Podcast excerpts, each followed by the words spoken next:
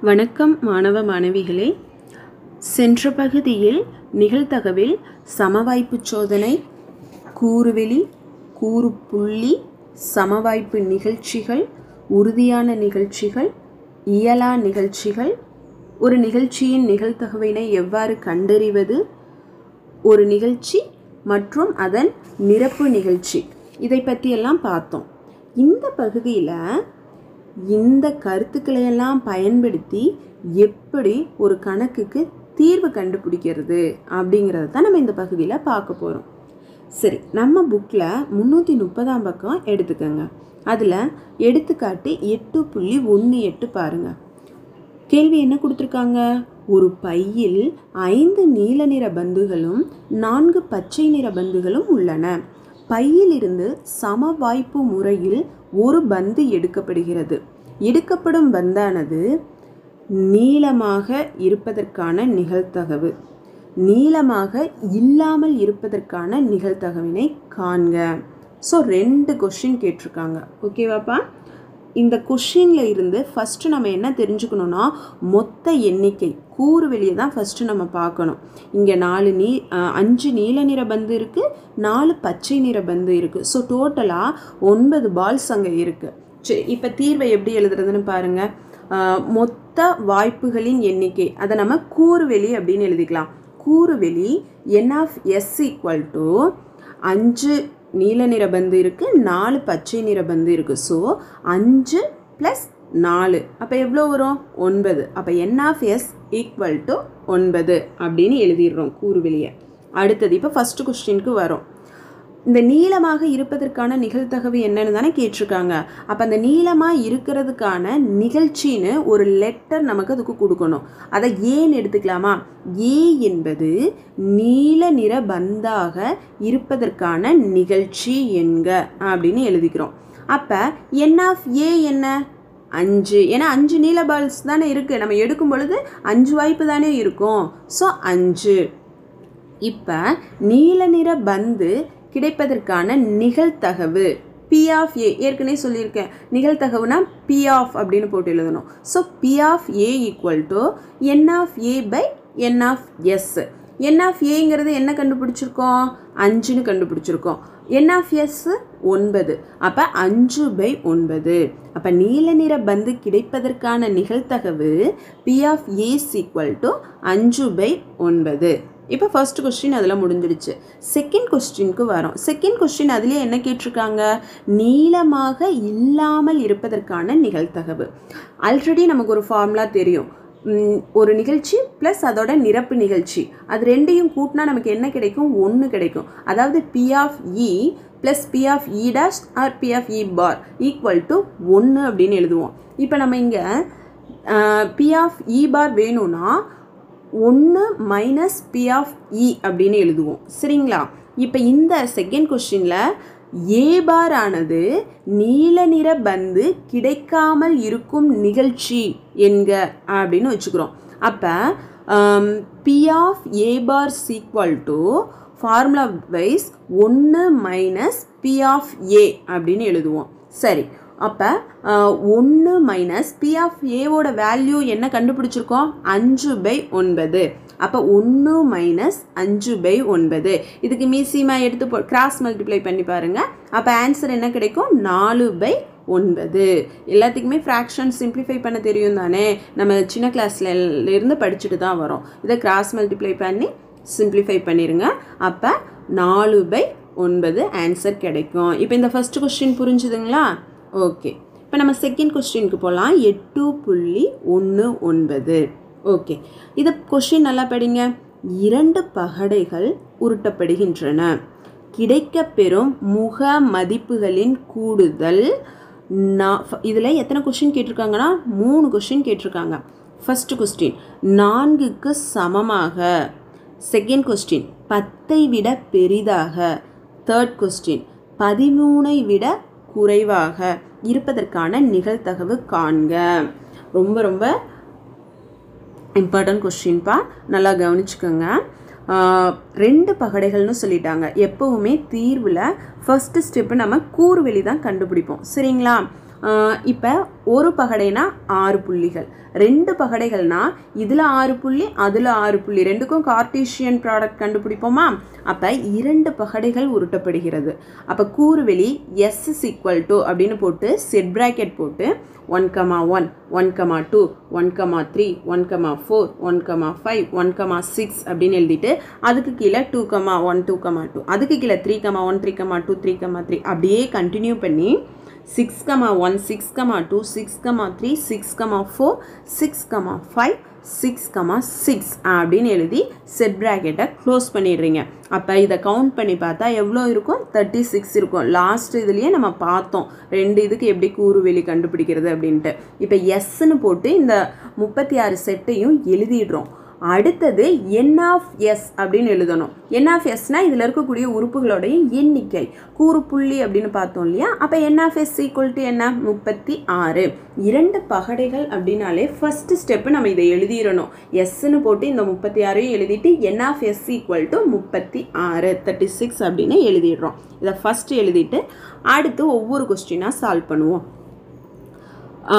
முக மதிப்புகளின் கூடுதல் அப்படின்ட்டாங்க. முக மதிப்புனா வேற ஒன்றும் இல்லை. இங்கே இருக்கக்கூடிய இந்த ரெண்டு ரெண்டு புள்ளிகளை கூட்டணும். கூட்டி பார்க்கும்போது ஃபஸ்ட்டு கொஸ்டின் என்ன கேட்டிருக்காங்க? நான்குக்கு சமமாக. நான்குக்கு சமமாகனா கூட்டினா நாலு வரணும். அப்போ எந்தெந்த புள்ளிகளை கூட்டணும் அப்படின்னு பார்ப்போம். ஃபஸ்ட்டு இதுக்கு ஒரு இது பேர் கொடுத்துருவோமா? ஏ என்பது முகமதிப்புகளின் கூடுதல் நான்காக இருப்பதற்கான நிகழ்ச்சி என்க அப்படின்னு கொடுத்துடுறோம். இந்த பால் கணக்கு மாதிரியே.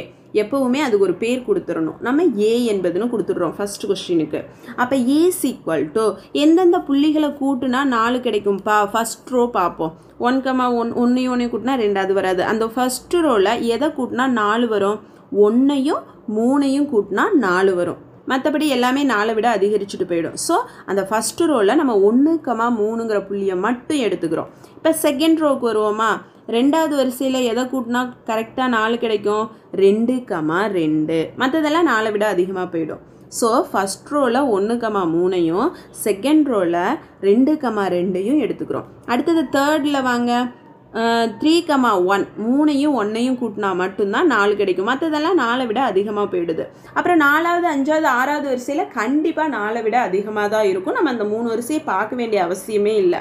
ஸோ ஃபஸ்ட்டு மூணு வரிசையில் மட்டும்தான் நமக்கான ஆன்சர் இருக்குது ஒன்று கமா மூணு ரெண்டு கமா ரெண்டு மூணு கமா ஒன்று அப்போ ஏன்னு போட்டு செட் ப்ராக்கெட்குள்ளே இதெல்லாம் எழுதிடுறோம்.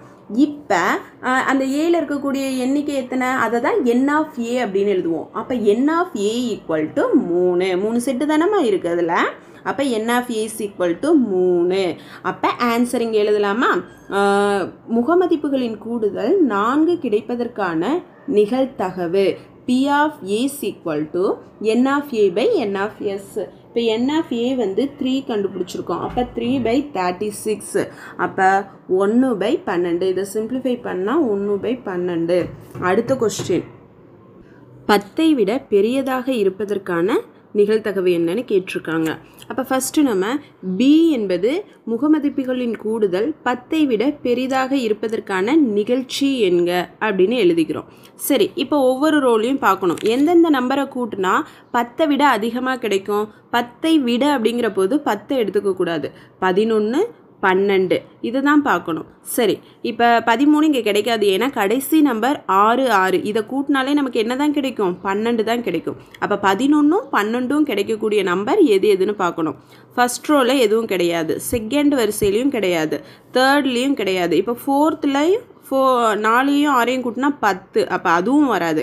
இப்போ அஞ்சாவது வரிசையையும் ஆறாவது வரிசையையும் தான் நம்ம எடுத்துக்கணும். இப்போ அஞ்சாவது வரிசையில் பாருங்கள் பத்தை விட அதிகம்னா பதினொன்று பதினொன்று எது கூட்டினா கிடைக்கும்? அஞ்சையும் ஆறையும் கூட்டினா பதினொன்று கிடைக்கும். அப்போ அந்த ஒரு செட்டை எடுத்துக்கணும். அடுத்து ஆறாவது வரிசைக்கு வாங்க. அதில் ஆறையும் அஞ்சையும் கூட்டினா பதினொன்று கிடைக்கும். ஆறையும் ஆறையும் கூட்டினா பன்னெண்டு கிடைக்கும். அப்போ இந்த ரெண்டு செட்டையும் நம்ம எடுத்துக்கணும்.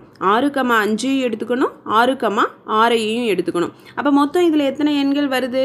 அஞ்சு கமா ஆறுங்கிறது ஒன்று ஆறு கமா அஞ்சுங்கிறது ஒன்று ஆறு கமா ஆறுங்கிறது ஒன்று மொத்தம் மூணு செட்டு கிடைக்குது நமக்கு. அப்போ பிஸ் ஈக்குவல் டு அப்படின்னு போட்டுட்டு செட் ப்ராக்கெட் ஓப்பன் பண்ணி அஞ்சு கமா ஆறு ஆறு கமா அஞ்சு ஆறு கமா ஆறு அப்படின்னு போட்டு செட் ப்ராக்கெட்டை க்ளோஸ் பண்ணிக்கணும். இப்போ பியில் எழுதிட்டு N of B equal to எத்தனை இருக்குது மூணு. அப்போ N of B equal to மூணு அப்படின்னு எழுதிக்கிறோம். சரி நிகழ்ச்சியும் கண்டுபிடிச்சாச்சு. இப்போ அதோடைய நிகழ்த்தகவு கண்டுபிடிக்கலாமா? கூடுதல் பத்தை விட பெரிதாக இருப்பதற்கான நிகழ்த்தகவு P of B P of B equal to N of B by N of S அது நமக்கு தெரியும். அப்போ என் ஆஃப் பி இப்போ தான் கண்டுபிடிச்சோம் மூணு அப்படின்னு. அடுத்து கீழே என்ன எழுதணும்? N of S N of S என்ன? ரெண்டு பகடைங்கள் போது முப்பத்தி ஆறு. அப்போ மூணு பை முப்பத்தி ஆறு. அப்போ ஆன்சர் என்ன? இதை அடித்தோம்னா ஒரு மூணு மூணு பன்னெண்டு மூணு முப்பத்தி ஆறு. அப்போ ஆன்சர் என்ன? ஒன்று பை பன்னெண்டு. அவ்வளோதான் போன சம்க்கும் இதுக்கும் ஒரே ஆன்சர் தான் வந்திருக்கு. சரி இப்போ மூணாவது கொஸ்டினுக்கு வருவோமா இதுலேயே? மூணாவது பிரிவு என்ன கேட்டிருக்காங்க?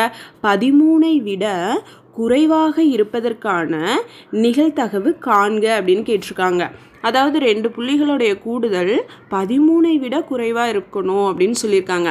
நம்ம இந்த வரிசைகளில் பார்த்தோம்னாப்பா கூறுவெளியில் பார்த்தோம்னா கடைசி எண் என்ன? ஆறு கமா ஆறு. அது ரெண்டையும் கூட்டினா என்ன கிடைக்கும்? பன்னெண்டு கிடைக்கும். அப்போ பதிமூணை விட குறைவா அப்படின்னா பன்னெண்டில் இருந்து முத எண் என்ன? ஒன்றுக்கமாக ஒன்று அது ரெண்டையும் கூட்டினா என்ன கிடைக்கும்? ரெண்டு. அப்போ பன்னெண்டுலேருந்து ரெண்டு வரலையும் இருக்கக்கூடிய அனைத்துமே என்னது தான் பதிமூணை விட சிறிய எண்கள் தான். அப்போ சி என்பது முகமதிப்புகளின் கூடுதல் பதிமூனை விட குறைவாக இருப்பதற்கான நிகழ்ச்சி என்க அப்படின்னு போட்டுட்டோம். அப்போ இதுக்கு நம்ம தனித்தனியாக எழுதிட்டு இருக்க வேண்டிய அவசியம் இல்லை. இங்கே சிங்கிறது வேற எதுவுமே இல்லை. இந்த என் ஆஃப் எஸ் தான். எஸ் ஏன்னா இதில் இருக்க எல்லா புள்ளிகளுமே பதிமூணை விட குறைவாக தானே இருக்குது எல்லா புள்ளிகளுடைய கூடுதலுமே பதிமூணை விட குறைவாக தான் இருக்குது அதனால இங்கே சிங்கிறது கூர்விலியாகவே அமைஞ்சிடுது.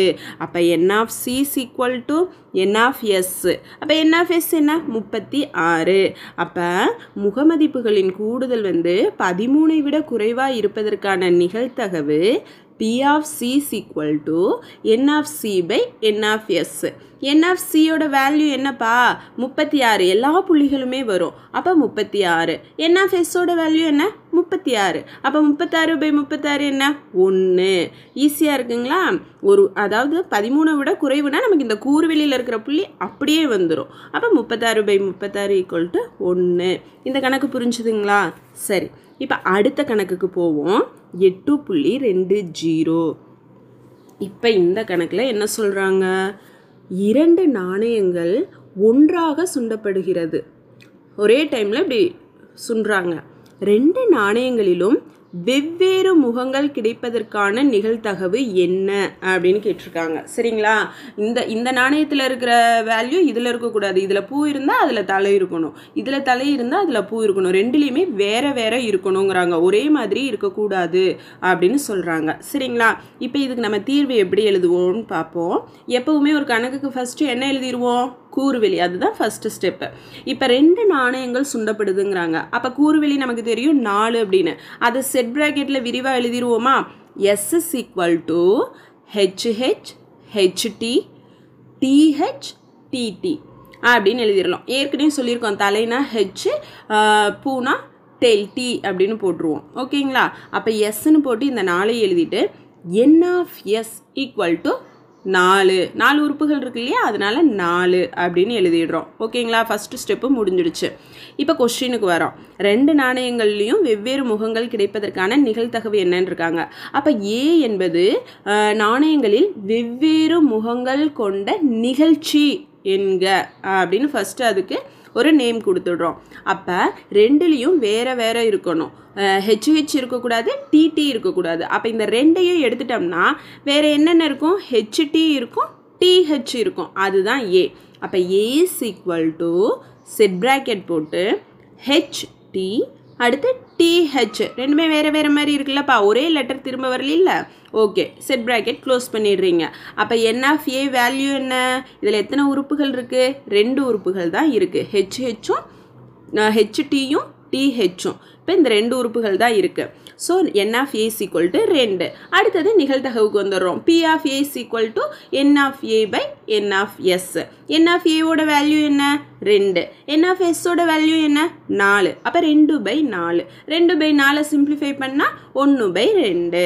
அவ்வளோதான் வெரி ஈஸி உங்களுக்கு புரிஞ்சுதுங்களா? சரி. அடுத்த கணக்குகளை அடுத்த பகுதியில் பார்ப்போம். தேங்க்யூ